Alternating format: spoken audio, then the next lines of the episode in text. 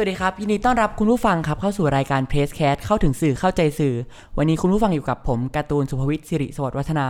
คุณผู้ฟังครับในรอบ 10 ปีที่ผ่านมาเนี่ยสื่อมีความเปลี่ยนแปลง เยอะมากๆเนาะจากทีวีสู่ออนไลน์ ซึ่งเราวันนี้เราได้รับเกียรติจากแขกรับเชิญคนหนึ่งครับที่เขาเคยอยู่ทั้งทีวี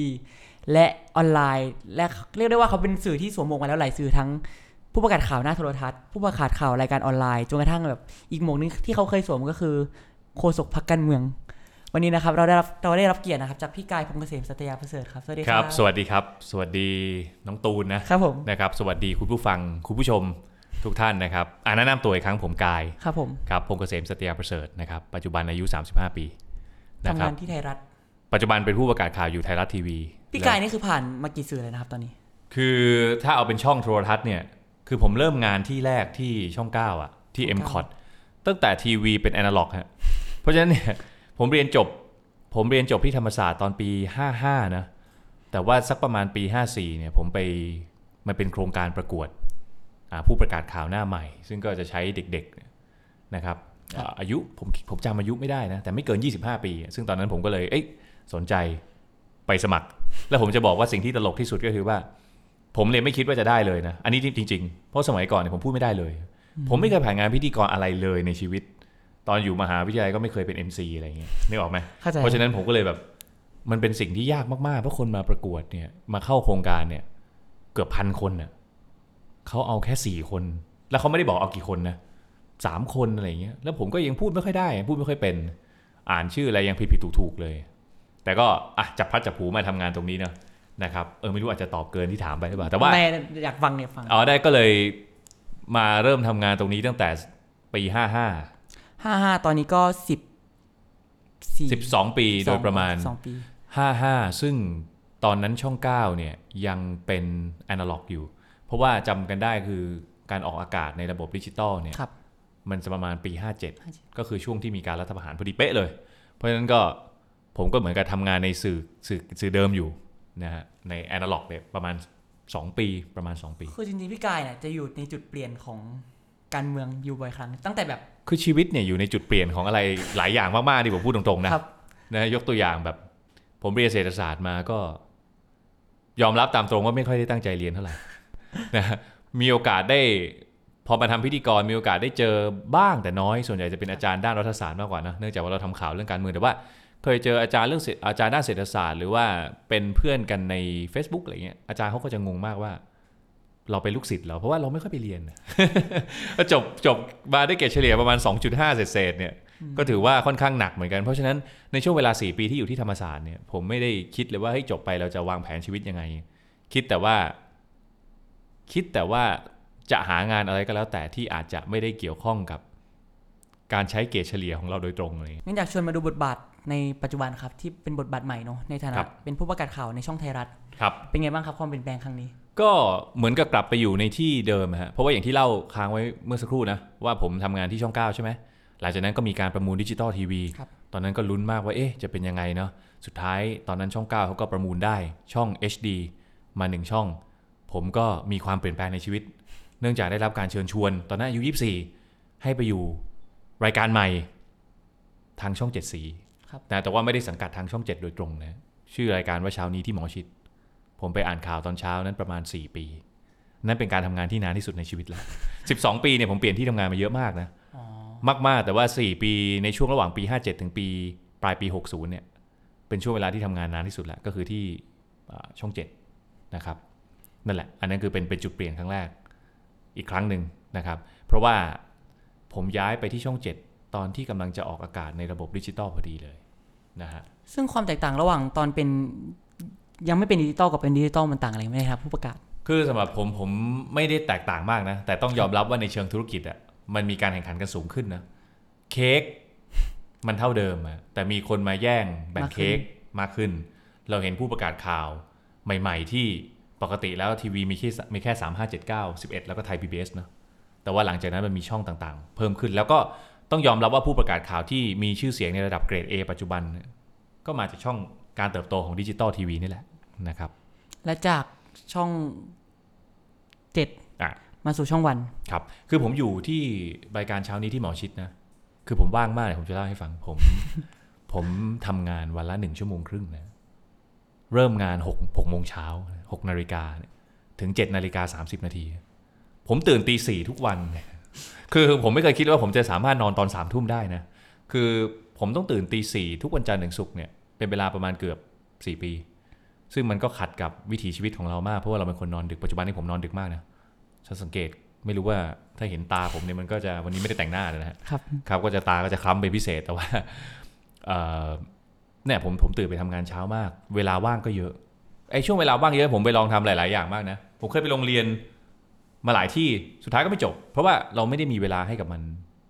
เยอะ ๆ นะครับ ยกตัวอย่างผมเคยไปเรียนปริญญาโทที่ คณะศิลปศาสตร์ที่ธรรมศาสตร์เนะในภาคเวลาปกติอะเพราะเวลาทำงานของผม ผมน่าจะเป็นคนเดียวที่ทำงานประจำไปด้วยแล้วเรียนไปด้วยได้ในในภาคปกติอะภาคกลางวันอะเพราะว่าเราทำงานแค่ชั่วโมงครึ่งตอนเช้าอะไรเงี้ยแต่สุดท้ายก็เรียนไม่จบเพราะว่ามันต้องทุ่มเวลาเนาะงานวิชาการอะภาคประวัติศาสตร์เนี่ยมันมันมันเรียนหนักมากสุดท้ายอาจารย์เขาก็บอกว่าออกเถอะ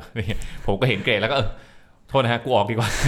อยู่ไปก็มีแต่เสียเวลาชีวิตเพราะฉะนั้น ผมก็เลยจะเล่าให้ฟังว่า 3 ปีกว่าในช่วงที่ทำงานช่องเจ็ดอะมันมันมันว่างมาก มันก็เลยนำมาสู่การที่ผมนั่งคิดว่า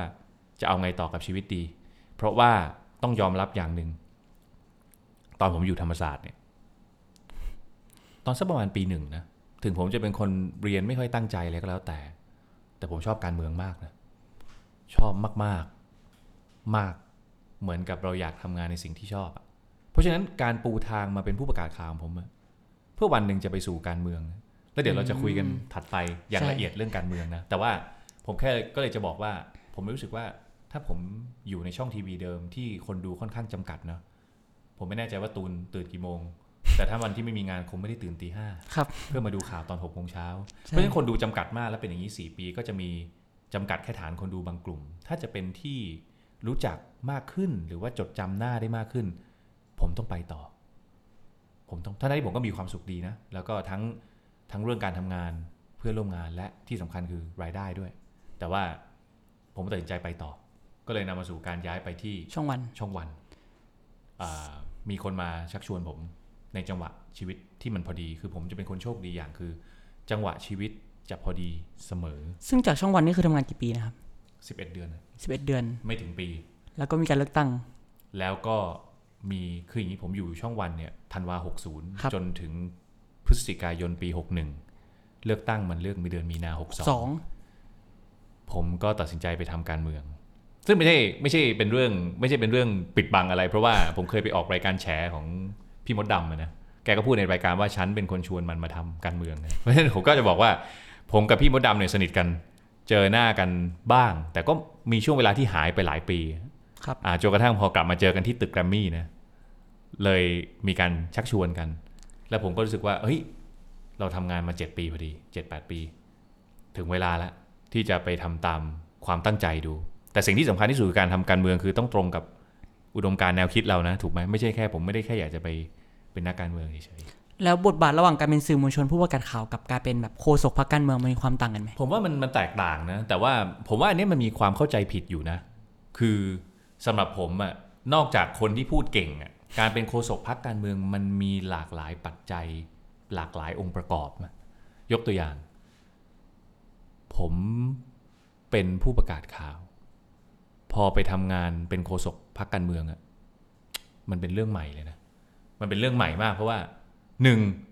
คุณต้องจัดแถลงข่าว คุณต้องมีปฏิสัมพันธ์ มีสายสัมพันธ์มีคอนเนคชันกับผู้สื่อข่าวการเมืองอะอืมซึ่งผม แทบจะไม่ได้รู้จักใครถ้าไม่ใช่ช่องที่ผมเคยอยู่มาก่อนอะไรเงี้ยแล้วต้องยอมรับว่าข่าวการเมืองเป็นข่าวที่ขายไม่ได้นะคือในช่วงเวลาที่ผมเริ่มทำงานตรงเนี้ยข่าวการเมืองขายไม่ได้ ตั้งแต่ผมเข้ามาปีห้าห้ามาทำงานนะฮะข่าวการเมืองที่ขายได้ก็คือการรัฐประหารปีห้าเจ็ดข่าวการเมืองที่ขายได้ก็คือม็อบกปปส ตอนช่วงพรบนิรโทษกรรมครับแล้วก็ตอนล้มเลือกตั้งอะนะเพราะฉะนั้นพอช่วงคอสชเนี่ยข่าวการเมืองขายไม่ได้ เพราะฉะนั้นยิ่งข่าวการเมืองขายไม่ได้เนี่ยการทำโฆษกพรรคการเมืองกับผู้ประกาศข่าวที่ผมเคยทำมาเนี่ยมันแตกต่างกัน เนื้อหาสาระก็แตกต่างกัน ผมก็ต้องจูนใหม่ ผู้สื่อข่าวการเมืองบางคนผมส่วนใหญ่ผมก็ไม่เคยได้เจอหน้าเจอตา ผมต้องมีการแถลงข่าว ซึ่งโชคดีที่ก็มีคนช่วยเยอะพอสมควร และอะไรคือจุดตัดสินใจที่ทำให้เรารู้สึกว่าเราต้องกล้าวก้าวเข้าไปสู่พักในวันนี้อะไรเงี้ยคืออย่างที่บอกว่าผมเนี่ย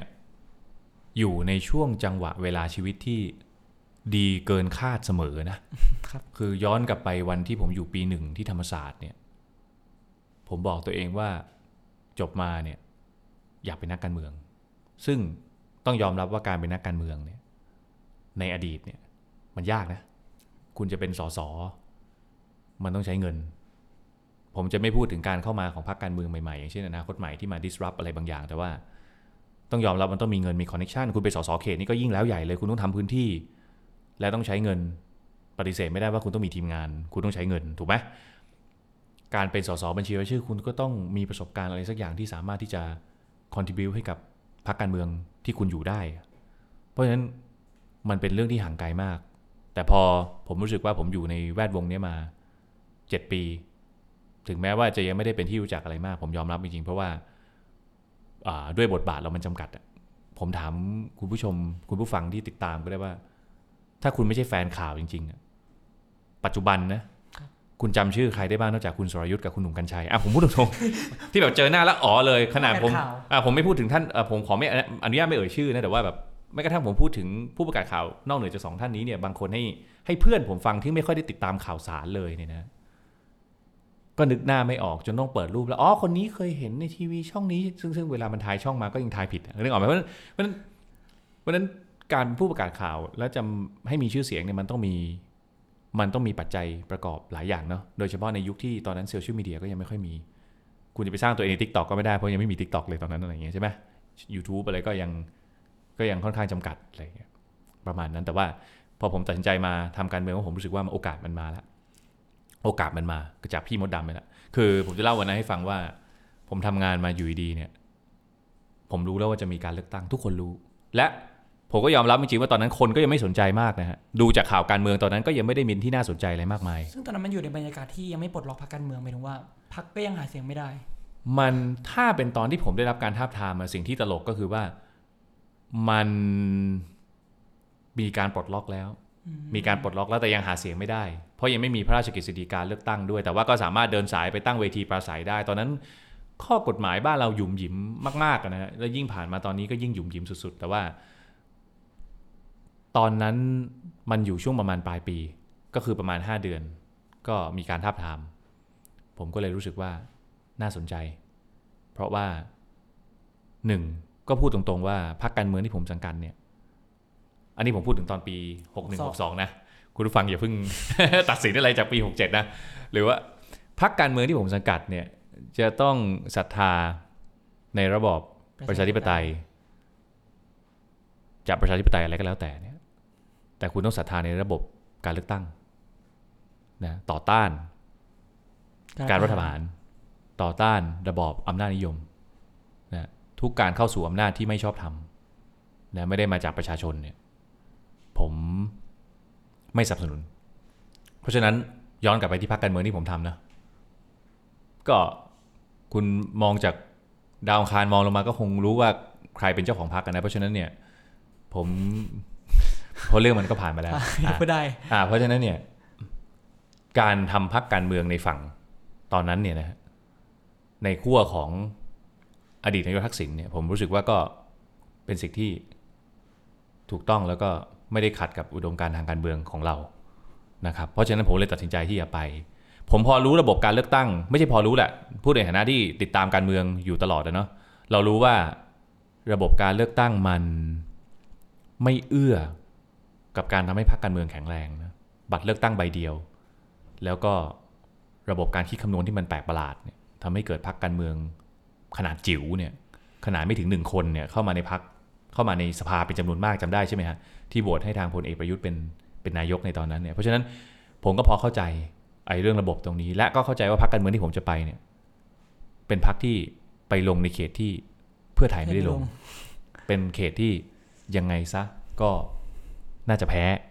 แต่มีโอกาสชนะบ้างก็มีนะฮะ แต่ว่าก็มีโอกาสที่จะแพ้สูง เพราะฉะนั้นก็จะไปอยู่ในส่วนของปาร์ตี้ลิสต์ซะเยอะอะไรอย่างเงี้ยซึ่งตอนนั้นก็ทำหน้าที่เป็นโฆษกพรรคอยู่ทั้งหมดกี่เดือนนะครับสามเดือนสามเดือน คือคือจนแม้กระทั่งคนที่ดูผมจาก Voice โดยเฉพาะ Voice นะฮะ ทุกคนก็จะไม่รู้ว่าผมโดนตัดสิทธิ์จากอะไร สิ่งที่ตลกที่สุดว่าผมเจอนักการเมืองเยอะมากนะ ในช่วงเวลาที่ตอนอยู่ไทยรัฐผมก็จัดรายการอยู่นะตอนนี้ ตอนอยู่ Voice ผมก็เจอ ทุกคนที่เจอหน้าผมก็จะพอรู้ว่าผมเคยอยู่พักไทยรักษาชาติ ทุกคนไม่รู้ผมโดนตัดสิทธิ์ ล่าสุดเลยขออนุญาตเอ่ยนามขออนุญาตนะครับเพราะว่าเมื่อวันจันทร์ที่วันจันทร์ที่ 19 กุมภาพันธ์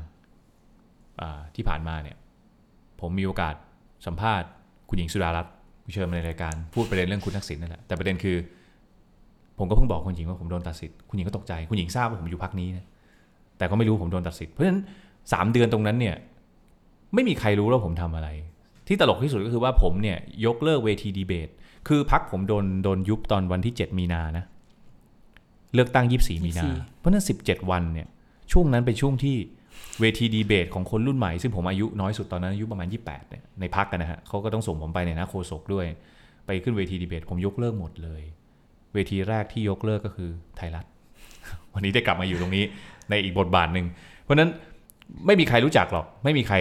จำได้หรืออะไรทั้งนั้นเลย ยกเว้นคอการเมืองที่ติดตามทางนี้จริง ๆ จะรู้ว่าผมเป็นใครในพรรคการเมืองนี้สอง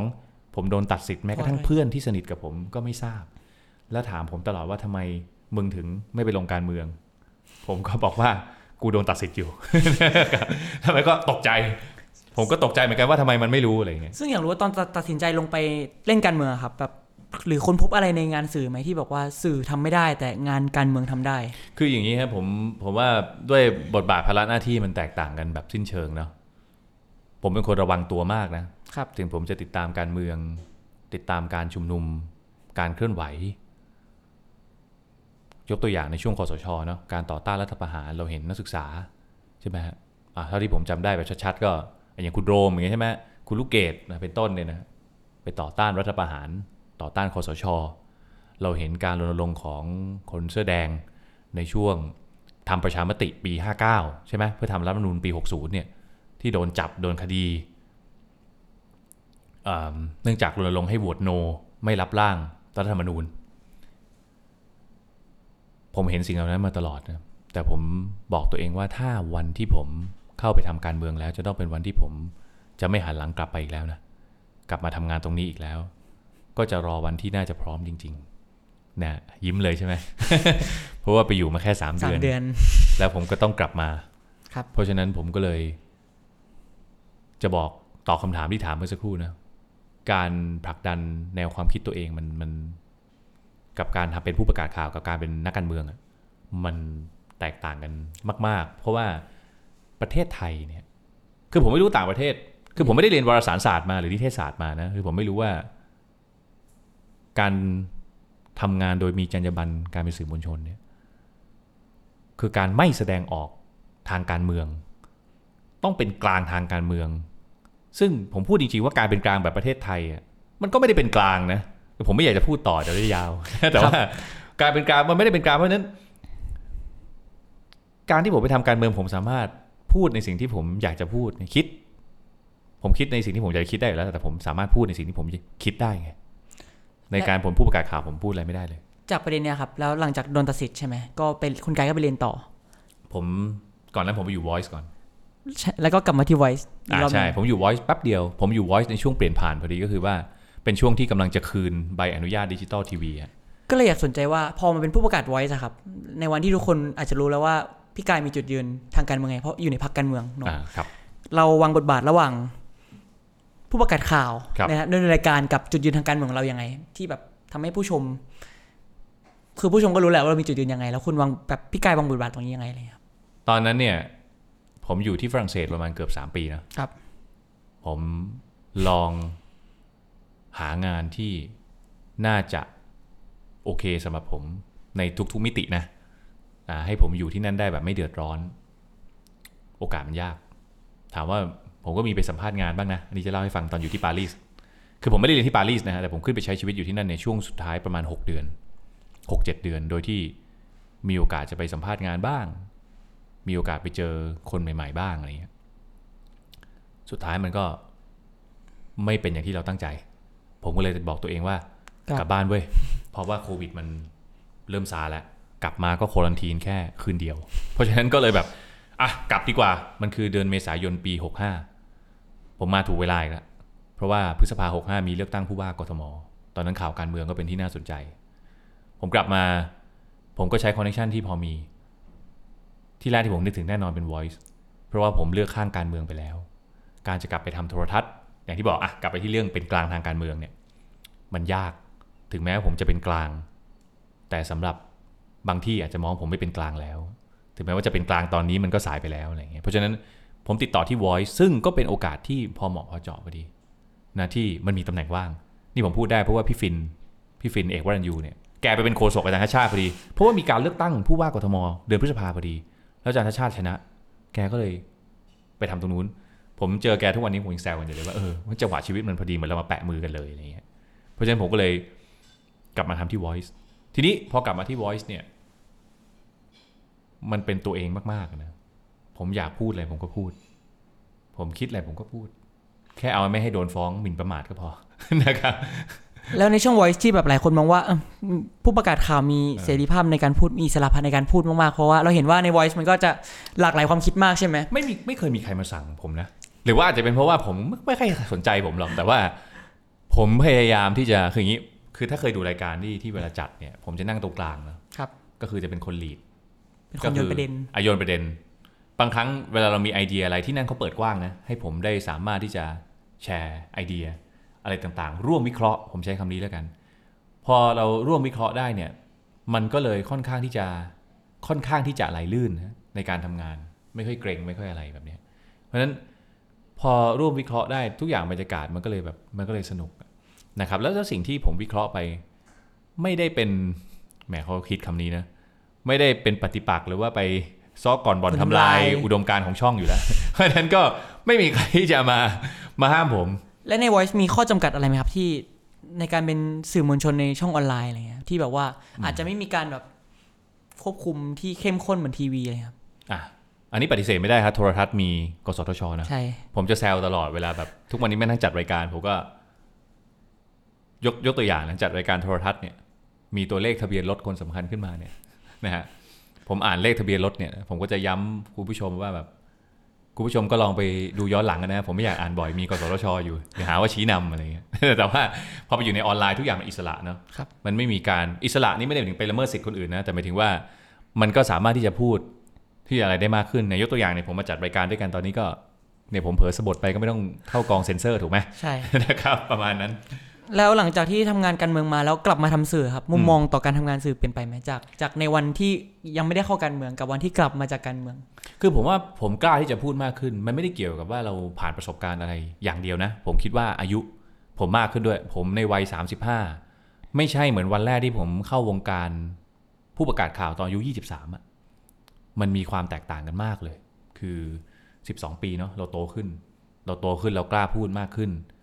นะครับแล้วต้องยอมรับว่าบรรยากาศในประเทศเนี้ยถึงแม้ว่ามันจะไม่เอื้ออำนวยสักเท่าไหร่เนี่ย แต่บรรยากาศของการพูดเนี่ย มันดูเป็นเสรีมากขึ้นเยอะมากนะมันช่างแตกต่างจากตอนที่ ผมจินตนาการไม่ออกว่าสิบปีที่แล้ว มันจะมาได้ไกล ขนาดนี้ผมหมายถึงในทุก ๆ มิตินะนะครับ แล้วก็ความสนใจในช่วง generation ต่าง ๆ ด้วย ที่สนใจในเรื่องการเมืองอะโทษนะ ผมจะยกตัวอย่างให้ฟัง สมัยที่ผมแบบ ไปนั่งกินข้าวกับเพื่อนตอนสมัยเรียน ผมสนใจเรื่องประหลาดมากคือผมสนใจเรื่องการเมืองหรือเปล่าผมเล่าเรื่องให้ฟังว่าใครเป็นใคร ทุกคนก็ไม่ get ทุกวันนี้ผมไปนั่งกินข้าวอยู่ตอนช่วงเลือกตั้ง ทุกโต๊ะเลยโอ้โหวิเคราะห์การเมืองกันใหญ่นึกออกใช่ไหมไอ้นั่นเดี๋ยว MOU มันอย่างนั้นมันอย่างนี้ผมนึกใจผมผมยังบอกแฟนผมอยู่เลยว่า เออ แปลกเนอะแบบทุกวันนี้มันมาแบบนี้ว่ะ เออ คือมันมันเปลี่ยนไปเร็วมาก ๆเลย จนน่าแปลกใจ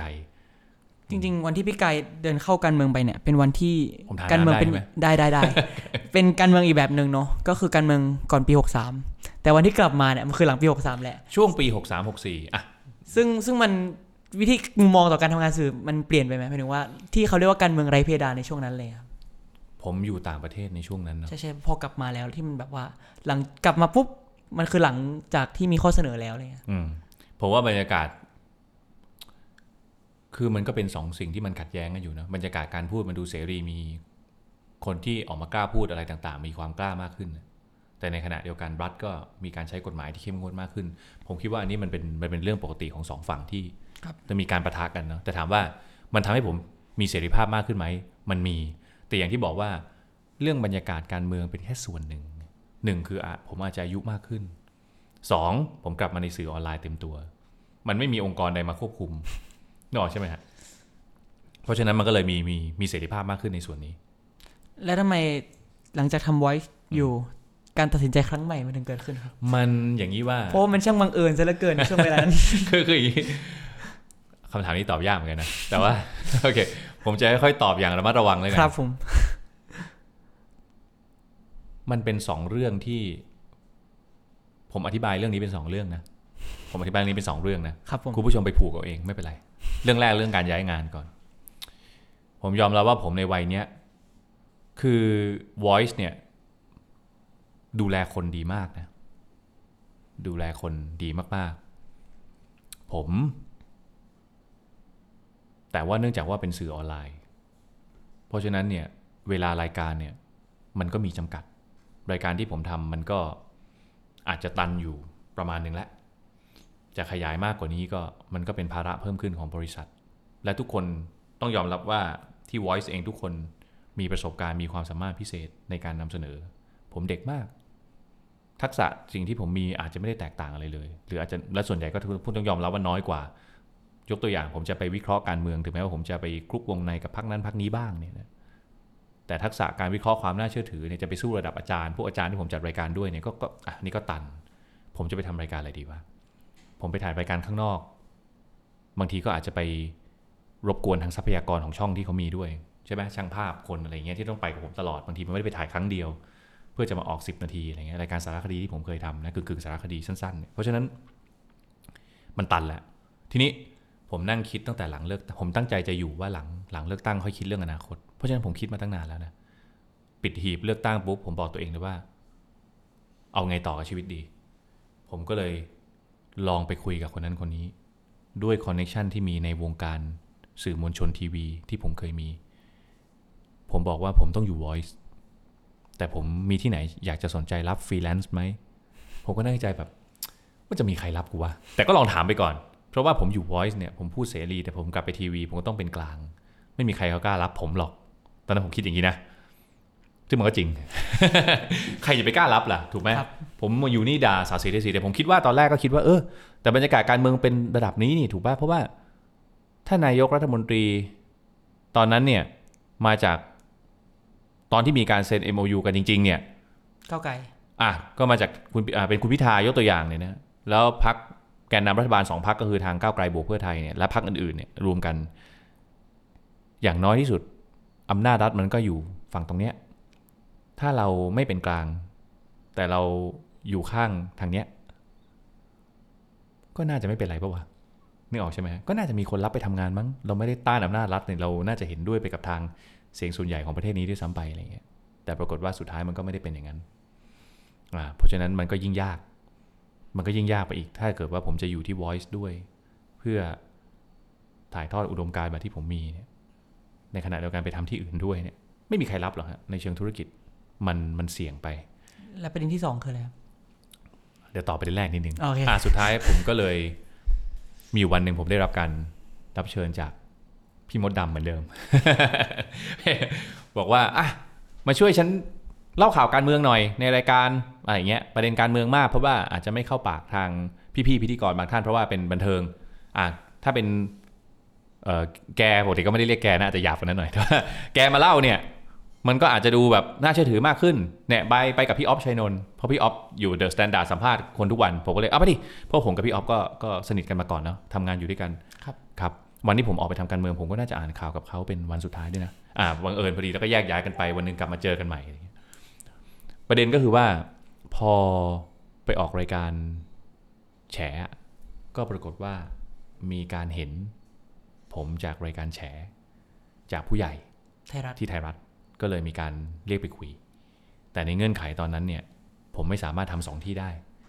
ผมก็เลยต้องตัดสินใจออกจาก Voice เดือนสิงหาปีที่แล้ว ประมาณช่วงปลายสิงหาอ่าปลายสิงหา ผมอยู่ถึงประมาณ 20 กว่า ผมจำได้หลังจากผลเลือกนายกแล้วตอนนั้น เป็นเรื่องบังเอิญนะนี่ผมอาจจะผูกสองเรื่องมาเกี่ยวกันแต่ว่า อันนี้คือประเด็นแรกประเด็นที่หนึ่งครับผมประเด็นที่สองคือ ประเด็นที่สองก็คือว่า ซึ่งไม่เกี่ยว กับการตัดใจออกจาก Voice แต่เป็นประเด็นที่ผมมองว่า ผมอาจจะอยู่ตรงนั้นยากขึ้น ถ้าผมต้องพูดในสิ่งที่ ผมไม่เชื่อ คุณผมไม่ผมไม่เคยว่าอะไรใครที่มีอุดมการณ์แบบไหนนะแม้กระทั่งอุดมการณ์ที่อยู่ตรงข้ามกับผมสุดขั้วเนี่ยแต่อย่าโกหก แต่ขอให้ซื่อสัตย์กับอุดมการณ์ตัวเองก็พอ คุณนึกออกใช่ไหม ผมไม่ไม่สามารถที่จะ ผมคิดว่าอาจจะลำบากมากขึ้นแล้วกัน ผมพูดยากเลยนะประเด็นนี้อาจจะติดติดขัดขัดๆบ้างแต่ว่าเอ่อเพราะฉะนั้นเนี่ย การจัดตั้งรัฐบาลที่ผ่านมาเนี่ย ผมก็ยอมรับตรงๆว่าผมก็ค่อนข้างช็อกช็อกอาจจะรุนแรงไป ตกใจ ก็อาจจะเป็นภาษาไทยก็อาจจะตกใจแต่ว่า แต่ก็ไม่ได้เกินสิ่งที่คิดเอาไว้นะ เพราะว่าพูดจริง ๆว่า คนที่ตั้งใจจะให้ประเทศนี้ไม่เกิดการเปลี่ยนแปลงหรือเดินไปข้างหน้า มันก็ต้องทำทุกวิถีทางแหละที่จะพยายามหมุนเข็มนาฬิกาย้อนกลับใช่ไหมอย่างที่เขาเหมือนที่เขาพูดกันนะครับเพราะฉะนั้นก็ไม่ใช่เรื่องแปลกใจอะไร แต่อย่างที่บอกว่า ถ้าผมอยู่ตรงนั้นถึงแม้จะไม่มีใครมาห้ามอะไร ผมก็ไม่รู้ว่าผมจะสามารถพูดได้อย่างสบายใจไหม เขาให้เสรีภาพนะผมคิดว่า แต่ผมอาจจะไม่ไม่สะดวกใจและเกรงใจมากกว่า ผมก็เลยนั่นแหละก็ถือว่าเป็นช่วงเวลาที่เหมาะเจาะพอดีที่ผมออกมา แต่ถามว่ามันเป็นสาเหตุที่ผมออกมาไหม ก็ไม่ใช่ซะทีเดียว งงไหม คือผมก็งงนะ คืออย่างนี้ ผมไม่เห็นด้วยกับสิ่งที่เกิดขึ้น กับการตั้งรัฐบาล แต่มันไม่ใช่เหตุผลในการตัดสินใจออกจาก Voice ในตอนนั้น เพราะผมตั้งใจตั้งแต่หลังเลือกตั้งแล้วว่า ผมอยากจะกลับไปทำงานแบบ full time จริง ๆ ผมอยู่ Voice ผมอยู่ ผมทำประมาณ 3 วันไหมมั้งต่อสัปดาห์ 4 วันว่าง ซึ่งก็พยายามจะหางานอย่างอื่นเพิ่มแต่มันก็ค่อนข้างตัน พอมาไทยรัฐมันก็ทำงานเต็มเวลา แล้วก็ยังมีงานข้างนอกอีก อันนี้อันนี้คือเป็นสิ่งที่เป็นผลพลอยได้เนาะจากการกลับไปทำงานทีวีเนาะแล้วก็มีคนมาจ้างงานไปทำข้างนอกมากขึ้น แล้วทุกคนก็จะมากระซิบบอกผม เสมอส่วนใหญ่นะ ว่าติดตามคุณกายมาตั้งแต่ Voice แล้วนะคะ แต่ไม่กล้าจ้าง เพราะว่ามันเป็นช่องการเมืองอะไรเงี้ยอันนี้ก็เป็นผลพลอยได้ที่ผมได้จาก Voice นะที่ผมไม่เคยลืม แล้วแปลว่าคุณกายพี่กายมองไงกับการที่เรื่องสื่อกับความเป็นกลางหมายถึงว่า ที่เมื่อกี้ที่บอกว่าแบบเขาไม่กล้าจ้างเราเพราะว่าเราอยู่ไว้อะไรเงี้ยผมคุยกับทีมงานผมยกตัวอย่าง ผมคุยกับน้องที่สนิทเป็นโปรดิวเซอร์เนี่ย ผมบอกว่า ผมจัดรายการออนไลน์ด้วยนะครับอ่า ในในไทยรัฐตอนนี้แต่เพิ่งเพิ่งเริ่มใหม่แล้วก็เพิ่งจะมาทำเรื่องการเมืองจริง ๆ จังแค่เดือนนี้เอง ก่อนหน้านี้เป็นเรื่องทั่วไป มีอาชญากรรมมีอะไรอย่างนี้ด้วยนะผมคุยกับโปรดิวเซอร์รายการผมว่า เราต้องเป็นกลางไหมหมายถึงว่าเราต้องเป็นกลางแหละ เพราะว่าสื่อสื่อทีวี สื่อไทยรัฐเป็นสื่อใหญ่นะเขาการเป็นกลางทางการเมืองเนี่ยผมเชื่อว่ามันเป็นความประสงค์ของผู้บริหารทุกบริษัทอยู่แล้วทุกช่องสื่อแต่ว่าทุกช่องสื่อหลักในทีวีนะแต่ว่า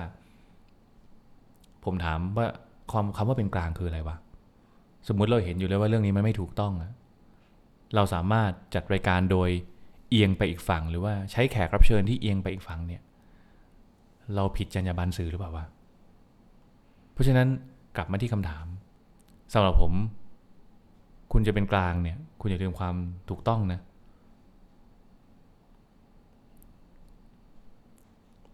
ความดีเนี่ย มันจะมีความหมายมันเป็น subjective คุณครับมอง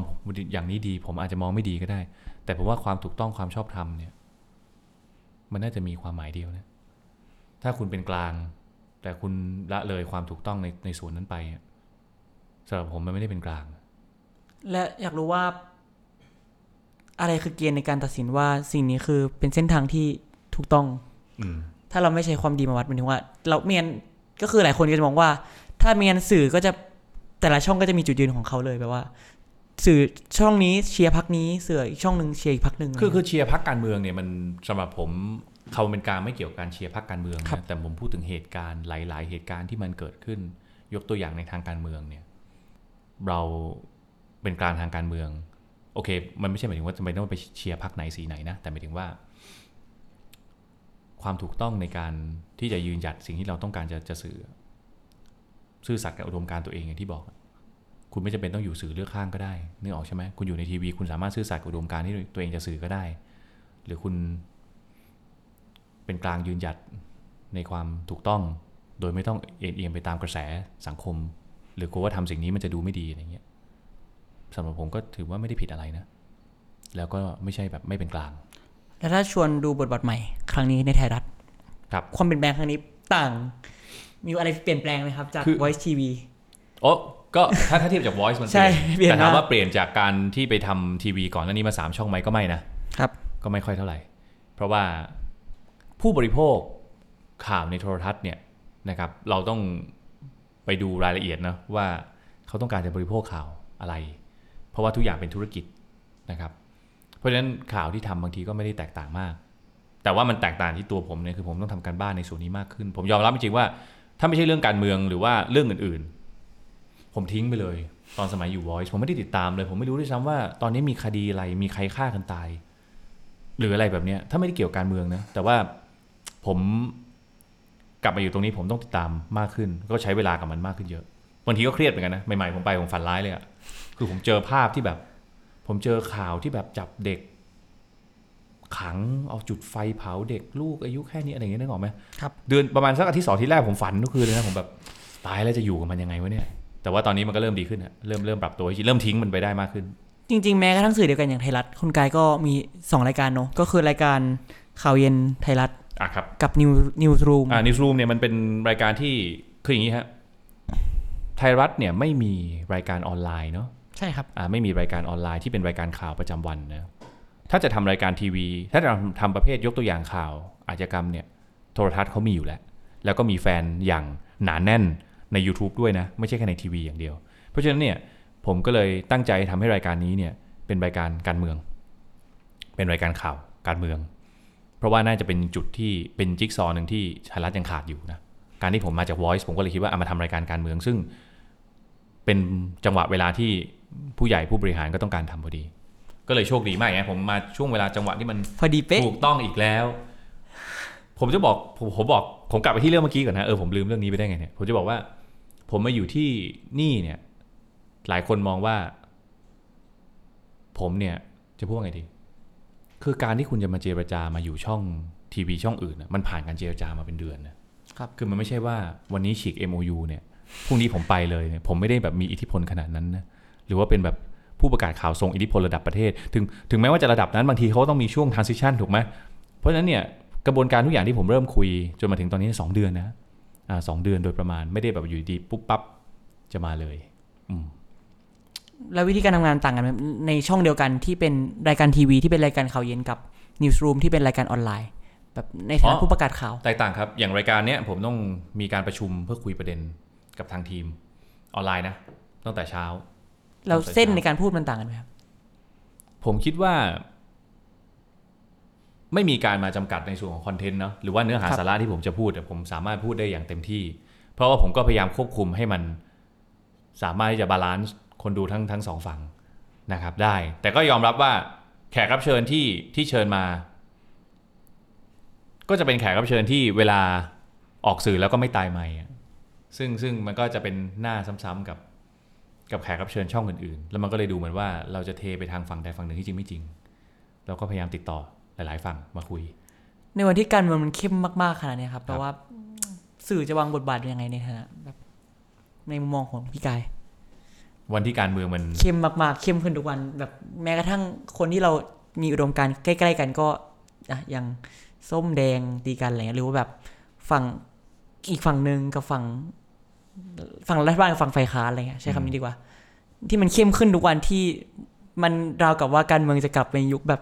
สีเสื้ออีกครั้งแบบสื่อแบบมันอ๋อเราต้องเราต้องระมัดระวังตัวในการนำเสนออะไรไหมครับที่จะไปสร้างความขัดแย้งเพิ่มเติมหรือว่ามองว่าสื่อไม่สามารถสร้างความขัดแย้งได้ คืออย่างเงี้ยผม คือรายการในลักษณะที่ผมทำเนี่ยครับ ถ้ามันจะไปสร้างความขัดแย้ง ถามว่ามันจะมีส่วนได้ไหมมันก็คงมีได้แหละ แต่ทีนี้เนี่ยทุกอย่างมันไม่ได้ออกมาจากปากผมโดยตรงไงนึกออกไหมเพราะฉะนั้นเนี่ยถามว่ามีส่วน แต่ถามว่ามันจะเกิดจากรายการที่ผมทำลักษณะรายการที่ผมทำเอ่อโดยตรงผมคิดว่าไม่อะไรคือเป้าหมายต่อไปของคนที่ชื่อว่ากายครับ ผมคือผมยอมรับจริง ๆว่าผมผิดหวังในตัวเองพอสมควรนะครับ ที่ตัดสินใจในวันนั้น ไม่ได้เสียใจมากแต่ก็รู้สึกว่าเราจะต้องคิดให้ตกผลึก ให้ดีกว่านี้ในวันที่ตัดสินใจมาทำงานการเมืองหมายถึงวันที่ก้าวขาเข้าการเมือง ถูกต้องครับผมรู้สึกว่า ถ้าไหนๆจะมาแล้ว ก็มาให้สุด และจะต้องทำการเมืองในพรรคการเมืองที่สะท้อนอุดมการณ์แบบผมจริง ๆ ผมไม่ได้ผิดหวังอะไรกับเพื่อนร่วมงานกับผู้ใหญ่ ทุกคนเป็นคนที่ที่ดี แต่หมายถึงว่าในแง่ของ ของเส้นทางการทำงานของผมอะผมรู้สึกว่า เพราะฉะนั้นตอนเนี้ยผมกลับมารักษาเนื้อรักษาตัวใหม่เนาะในฐานะสื่อมวลชน ฐานะคนที่ทำงานโทรทัศน์ เป็นพิธีกรเป็นผู้ประกาศข่าว ตั้งใจสั่งสมประสบการณ์ต่อไป เพื่อรอให้ถึงวันที่เหมาะสมเมื่อไหร่ก็อาจจะกลับไปอีก ในอนาคตอันไกล อีกผมกี่ผมปีดูนะตัดสินทางการเมือง 10 ปีสิบปีครับ ผมเหลืออีกประมาณ 4 ปีกว่า ทุกวันที่ 8 กุมภาพันธ์เนี่ยมันจะเข้ามามันจะวนลูป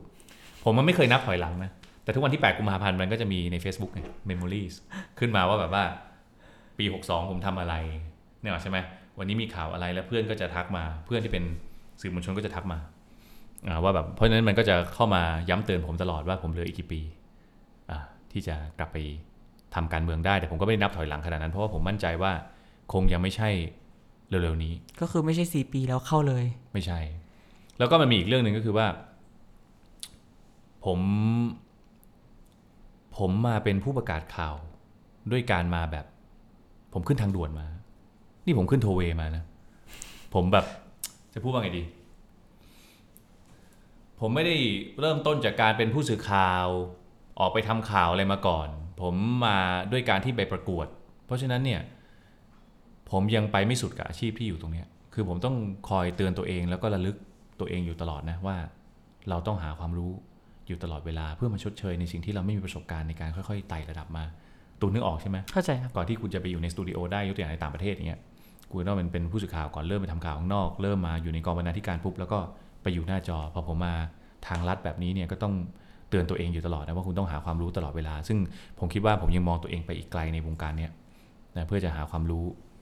หาประสบการณ์เยอะๆ ก่อนที่จะกลับไปทำตามสิ่งที่ตัวเองตั้งใจไว้อีกครั้ง อันนี้อยากอยากลองโยนคำถามไปให้ครับ คือก็อาจจะมีคนมองว่าการที่หลาย ๆ ครั้งที่สื่อมวลชนเองที่ทำงานสื่อมวลชน และก้าวไปในการเมืองหลายคนจะมองว่ามันคือการที่สื่อใช้ความเป็นสื่อเนี่ยในการสร้างฐานคะแนนหรือเปล่า แบบมองบทบาทระหว่างความสัมพันธ์ระหว่างอาชีพสื่อกับอาชีพนักการเมืองยังไงครับหมายถึงว่า คือสร้างฐานคะแนนนี่คงไม่ใช่นะคือผมยกตัวอย่าง ผมเป็นคนที่ช้ากว่าคนอื่นแบบหลายก้าวมากนะโซเชียลมีเดียอย่างเงี้ยผมไม่มีนะ TikTok ผมก็ไม่มี มีก็ไม่เคยใช้ แล้วก็ เออพวกแบบใน Instagram ใน Facebook ผมไม่ค่อย active อะไรเลย เพราะฉะนั้นเนี่ยถามว่าถ้าคุณจะสร้างฐานคะแนนเนี่ยคุณต้องสร้างจากส่วนนี้นะ ทุกวันเนี้ยทุกคนสามารถมีสื่อในมือตัวเองได้แล้วถูกไหมเหมือนตอนที่เขาตัดสินเรื่องหุ้นสื่อถูกไหมทุกคนอะมามาพูดกันว่าเฮ้ย ทุกวันเนี้ยแม้กระทั่งนักการเมืองที่มีคนติดตามไอจเป็นหลักล้านเนี่ยนั่นคือถือว่ามีสื่อในมือแล้วหรือเปล่า ไม่จำเป็นที่คุณต้องไปออกทีวี หรือว่าควรจะไปแก้กฎหมายไอ้พรปไอ้พรรคการเมืองหรือว่าว่าด้วยการเลือกตั้งสสตรงนี้หรือเปล่าอะไรเงี้ยเพราะว่าบริบททุกอย่างมันเปลี่ยนไป เพราะฉะนั้นผมทำงานทีวีอะมันไม่จำเป็นต้องใช้เครื่องมือคือทีวี หรือว่าแม้กระทั่งยูทูบในการสร้างฐานให้ตัวเองอะครับเออผมคิดว่ามีมันมีหลายเครื่องมือในการสร้างให้ตัวเองอะซึ่งตรงนี้ผมยังไม่ได้ทำเพราะฉะนั้นเนี่ยจะตอบคำถามที่ที่ถามมาก็คือว่า มันการทำงานของผมทุกวันเนี้ยคงไม่ใช่สร้างฐานเพื่อให้ตัวเองกลับไปการเมือง แต่ผมเก็บเกี่ยวอะไรบางอย่างจากตรงนั้นมากกว่าเช่นประสบการณ์ เรื่องการพูดอย่างเงี้ยผมพูดไม่ได้ไม่ได้เลยนะ เมื่อก่อนอะสิบกว่าปีที่แล้วไม่ได้เลย ไม่ได้จริง ๆ ทุกวันนี้ก็ก็พอพูดได้บ้าง แล้วมองยังไงบทบาทของสื่อบ้างดีกว่าหมายถึงว่าที่อยากเห็นกับอยากให้เป็นในประเทศไทยหมายถึงว่า เราอาจจะพูด ได้เต็มปากหรือยังว่า ผมสื่เบื่อการที่บอกว่าคุณจะต้องเป็นกลางทางการเมืองอะครับ แต่การเป็นกลางทางการเมืองเนี่ย สุดท้ายเนี่ย ถ้าคุณไปดูไส้ในจริงๆมันก็คือการการไม่เป็นกลางทางการเมืองแบบหนึ่งนะสำหรับผม ถ้าให้ชวนยกตัวอย่างเช่นเช่นอะไรครับหมายถึงว่า เรื่องของใช่การไม่จำเป็นต้องเป็นกลางทางการเมืองเสมอใช่ไปที่บอกว่าถูไหมแบบบางทีการไม่การเป็นกลางทางการเมือง มันอาจจะหมายถึงว่าคุณไม่เป็นกลางอะอะยกตัวอย่างตอนปี57เนาะที่มีรัฐประหารเนี่ย เราสามารถที่จะถ้าปืนไม่ได้มาจ่อหัวคุณนะนะ คุณสามารถที่จะแสดงความไม่เห็นด้วย กับทางรัฐประหารอย่างเงี้ยการรัฐประหารอย่างเงี้ยอย่างเงี้ยผมไม่เป็นกางทางการเมืองหรือเปล่าถ้าผมบอกว่าผมศรัทธาในระบอบประชาธิปไตย ถือว่าผมไม่เป็นกางทางการเมืองหรือเปล่าเป็นกางทางการเมืองคืออะไร ในความหมายของ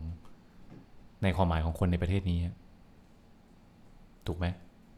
ผม ต่อต้านการรัฐประหาร ผมศรัทธาในระบอบประชาธิปไตย ผมพูดในสิ่งที่ผมคิดเนี่ย อย่างเงี้ย อันเนี้ยคือตัวอย่างของความถูกต้องไง คุณล้มระบอบนะ นี่คือการล้มล้างการปกครองถูกไหม การรัฐประหาร เพราะฉะนั้นมันไม่แค่แค่เข้าข่ายนะ อันนี้ล้มล้างเลย ไม่ต้องรอสารรัฐมนูญวินิจฉัยนะนะ แต่ว่า ถ้าผมยืนหยัดในส่วนนี้ถือว่าผมไม่เป็นกลางทางการเมืองหรือเปล่า อันเนี้ยเป็นตัวอย่างที่ดีที่สุดเลย ครับ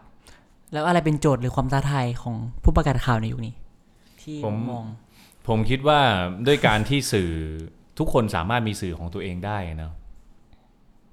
สำหรับผมนะ อันนี้มุมมองผมผมมองว่า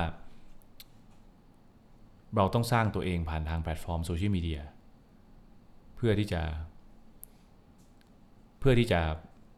ป้องกันการเกิด disruption ในวงการนี้ในในอนาคตอะ คือสื่อจะกลายเป็นผู้ประกาศข่าวจะกลายเป็นอินฟลูเอนเซอร์คืออาจจะไม่ใช่ใช่ไหมเชิงอินฟลูเอนเซอร์ซะทีเดียวนะ แต่ว่าเราสามารถที่จะเราไม่จำเป็นต้องรอเวลาว่าเดี๋ยวตอน4ี่โมงเย็นนี้ผมต้องเข้าข่าวหรืออะไรแบบเนี้ยนึกออกไหมแต่ว่าคุณสามารถที่จะเป็นเป็นผู้ประกาศข่าวคุณสามารถรายงานข่าวได้ตลอดเวลา อย่างที่คุณเห็นใน TikTok ซึ่งผมไม่ได้ใช้นะแต่ว่าแต่ผมพอทราบอยู่พอทราบพอทราบอยู่พอทราบอยู่เนี่ยอะไรแบบเนี้ยผมคิดว่าการเตรียมตัวในส่วนเนี้ยสำคัญนี่คือความท้าทายจริงๆนะถ้าวันหนึ่งสมมุติว่า โทรทัศน์ที่ผมทำงานอยู่ไม่ได้ต่อสัญญากับกสทชอย่างนี้ผมทำยังไงอะถูกไหมผมก็ต้องกลายเป็นคนตกงานเหรอเพราะฉะนั้นถ้าผมมีสื่อไว้รองรับตัวเองอยู่ตลอดเวลาเนี่ย อันนี้เป็นการสร้างความมั่นคงความปลอดภัยในชีวิตในการทำงานอย่างหนึ่งนะสำคัญมากๆ ก็คือผู้ประกาศข่าวก็กลายเป็นหนึ่งในผู้ผลิตคอนเทนต์ครับครับด้วยในส่วนนั้นด้วย ซึ่งเดี๋ยวนี้มันง่ายขึ้นนะถูกไหมมันมีเครื่องมือในส่วนนี้มาแล้ว มันไม่ได้ส่งผลแค่ในวงการข่าวนะคุณเห็นการเมืองช่วงที่ผ่านมาใช่ไหม การที่พรรคการเมืองหนึ่งจะชนะ เลือกตั้งได้เนี่ยโซเชียลมีเดียมันมีส่วนสำคัญมาก ๆ ถูกไหมครับอืมแล้วคำถามสุดท้ายแหละโอเคใกล้ๆแหละได้เพราะว่าอะคำถามสุดท้ายครับ จริง ๆ ก็จากที่คุยกันมาเนี่ย ที่บอกว่าอยากเห็นสื่อว่าอยากเห็นสื่อที่ไม่ต้องอาจจะลดความกังวลว่าเป็นกลางหรือเปล่าเนี่ยลงใช่ไหมเพราะรู้สึกว่าให้สุดแล้วการที่คุณเป็นกลางเนี่ยก็คือคุณไม่เป็นกลางมันมีคนสอนผมนะบอกว่า คุณไม่จำเป็นต้องเป็นการทางการเมืองก็ได้นะคแต่รับโอเค คุณต้องนำเสนอทุกอย่างให้ครบถ้วนนะทั้งสองฝั่งทุกฝั่ง แล้วให้คนดูตัดสินแต่ว่าคุณจะมีความเห็นอย่างไรอันเนี้ยผมคิดว่าไม่ไม่ไม่ไม่จำเป็นนะแล้ววันเนี้ยไทยก้าวมาถึงตรงไหนแล้วครับหมายถึงว่าใกล้ถึงจุดที่พี่กายฝันเลยยังไปถึงประเทศไทยนี่เหรอใช่สื่อมวลชนไทยแบบบทบทแบบสื่อไทยอะไรเงี้ยด้วยการที่มันมีโซเชียลมีเดียเนาะผมคิดว่า มันสามารถเห็นได้ชัดเจนขึ้นนะยกตัวอย่าง ขออนุญาตนะฮะครับ ผมเป็นแฟนวันโอวันนะ ผมเคยฟังพอดแคสต์อ่าเกี่ยวกับเรื่อง บางทีผมไม่มีเวลานั่งดูข่าว ยกตัวอย่างต่างประเทศอย่างเงี้ย ผมไม่มีเวลานั่งฟัง เอ้ยนั่งอ่าน เลือกตั้งที่มาเลเซีย ผมฟังของที่นี่นะ อ่า ผมนั่งอ่านบทความของวันโอวันครับถามว่าทำไมผมบริโภควันโอวัน ถึงว่าวันโอวันไม่ได้ประกาศตัว ว่ามีอุดมการณ์อย่างไร แต่ผมในฐานะผู้บริโภคผมดูออก เพราะฉะนั้นสื่อไทยที่จะเข้าไปใกล้ในส่วนที่ยืนหยัดเพื่อความถูกต้องความชอบธรรมเนี่ย ผู้บริโภคเขาดูออกไงแต่ผมขออนุญาตไม่ไม่พูดถึงสื่ออื่นนะครับเกรผงมใจเขาไม่ใช่อะไรหรอกเป็นสื่อที่ผมบริโภคเหมือนกันเพราะฉะนั้นเนี่ยถามว่ามันใกล้ยังในแง่ของการผลิตแต่ยมันใกล้แล้ว โทรทัศน์เนี่ยยังห่างไกล เพราะมันมีกสทชคุม แต่โซเชียลมีเดียเนี่ยสำหรับผมมันก็ไม่ใช่ใกล้เนี่ยมันอยู่ในยุคนี้แล้วนะที่มองหน้าก็รู้ว่า เราเห็นแค่แบรนด์เราก็รู้ว่าเขามีอุดมการณ์ทางการเมืองแบบไหน ซึ่งคิดว่าสิ่งนี้จะเป็น แสงสว่างในปลายอุโมงค์ผมคิดว่ามันมันมันก็เป็นโอกาสให้กับผู้บริโภคนะผู้บริโภคก็มีสิทธิ์ที่จะเลือกบริโภคอะฮะคุณสร้างตัวตนให้ชัดเจน และซื่อสัตย์กับอุดมการณ์ตัวเองไปเลย อืม ไม่ต้องแอป อันนั้นน่าจะง่ายสุด ครับ ก็ขอบคุณพี่กายมากๆครับสำหรับครัวับนนี้เอ้าหมดเวลาแล้วเหรอฮะใช่ครับมันเออจะขออภัยคุณผู้ฟังด้วยนะเพราะว่าในฐานะที่ผมก็เป็นผู้ดำเนินรายการมาเหมือนกันเนาะมันมีบางประเด็นที่ผมตอบยากหน่อยมันก็เลยจะแบบเข้าใจค่อนข้างยาก หรือว่าต้องฟังระหว่างบรรทัด ซึ่งตัวผมเองบางทีก็เพราะอย่างที่บอกว่าบางเรื่องบางประเด็นเนี่ย มันมีคนได้รับผลกระทบจากสิ่งที่ผมพูดด้วยครับเพราะฉะนั้นถ้าถ้ามันไม่ได้เกี่ยวกับคนอื่นนะเกี่ยวตัวผมคนเดียวนะ ผมก็ช่างมันตอนนี้คือคุณผู้ชมก็คือนั่งอ่านระบบมาทันแล้วว่าครับพูดอะไรสื่วะสาอะไรครับ ครับก็ขอบคุณพี่กายมากๆครับสำหรับวันนี้เนาะครับก็ผมสำหรับตอนหน้านะครับ จะเป็นใครเน้นมาในการเพจแคทก็ติดตามกันต่อไปครับสำหรับวันนี้ผมและพี่กายขอตัวลาไปก่อนครับครับสวัสดีครับ สวัสดีครับ